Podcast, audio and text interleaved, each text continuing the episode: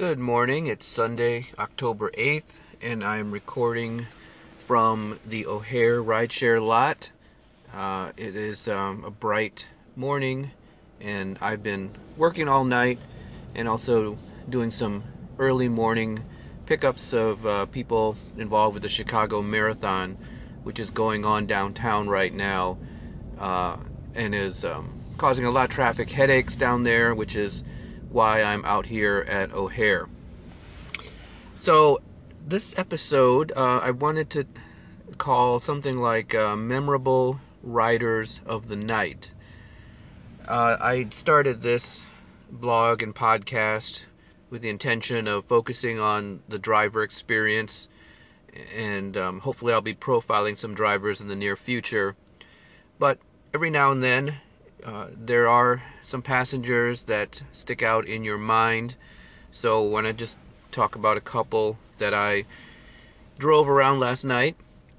Uh, the first one was a, a, pair of women. They were older, and I picked them up at Smart Bar, which, for those of you who are knowledgeable about Chicago and nightlife, Smart Bar is an institution. It's been around forever, and it's a great dance bar. Uh, it's it's um, in a basement. It's it's dark, smoky, and you know just very uh, mysterious. Uh, but the the DJs and everything that they have there are are really great. So I pick up these two women, and I always ask, you know, if they were had a good time wherever I pick someone up from, and they're like, no, no, this it was terrible. We shouldn't have gone here. Uh, it it just they didn't feel comfortable, and and also first they were talking about that there were maybe too many gay people or something, which was kind of an awkward moment. But uh, I later determined that I, I don't think that they were, uh, you know, anti-gay. It's just that it just wasn't their scene. So uh, they apparently, you know, these are two very nice women. One of whom was a doctor, and the other was a nurse. And they clearly had were out beyond, well beyond their normal bedtime. And uh, the woman who's the nurse, I think, had a few too many to drink. So anyway, it was it was interesting talking with them. There was another rider in the car as well because it was a uh, a line ride. Um, so these women were talking about that they wanted to keep trying different bars or clubs in their neighborhood, which was Lincoln Park, and it was just funny listening to them talk about where they wanted to go and it was clear that you know these women were not necessarily the most cutting edge but uh, you know they kept saying like oh do you want to join us? Let's go and they were inviting the other passenger and so they were very enthusiastic and uh, eventually they decided to go to another bar called the lion head pub which is situated right in ground zero of the DePaul bar strip on Lincoln Avenue. And so when we got there, it was uh, just people all over the place, traffic, lots of people lined up outside the door. So they were uh, a little bit reluctant.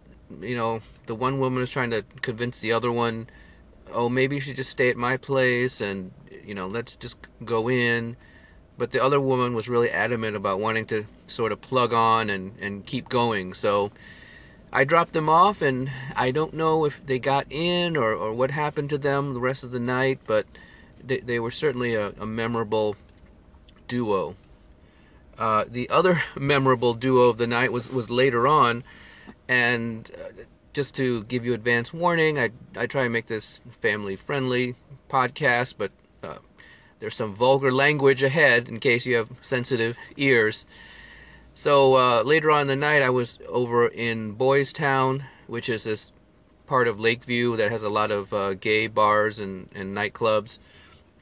And so, you know, I, I picked them up, and uh, they had also put the pickup location in the wrong spot. So uh, for us drivers, it's it's always annoying when the passenger doesn't put the the pin where they actually are at.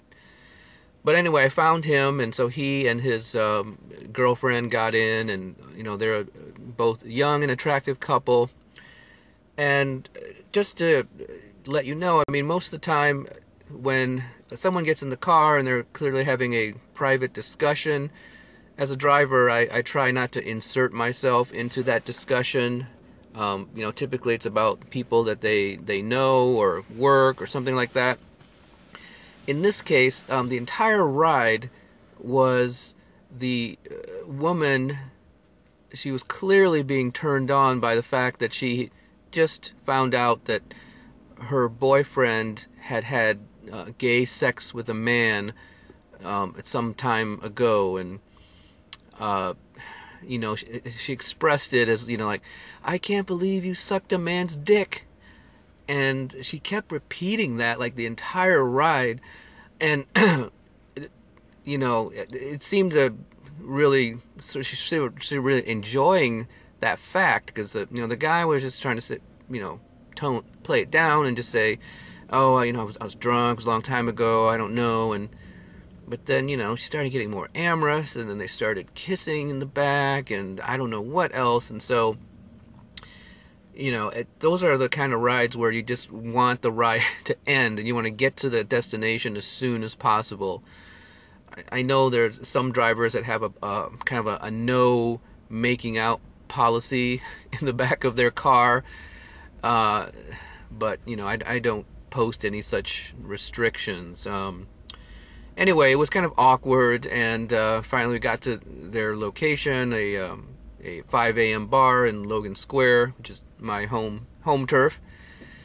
So then you know they jumped out, and again, who knows what happened to them the rest of the evening? Although you could probably guess what they probably ended up doing later in the evening. Um, so anyway, I may uh, turn this into uh, a regular uh, topic. Um, you know, again, just sort of like memorable passengers of the night. Anyway, um, that's it for now. Talk to you later.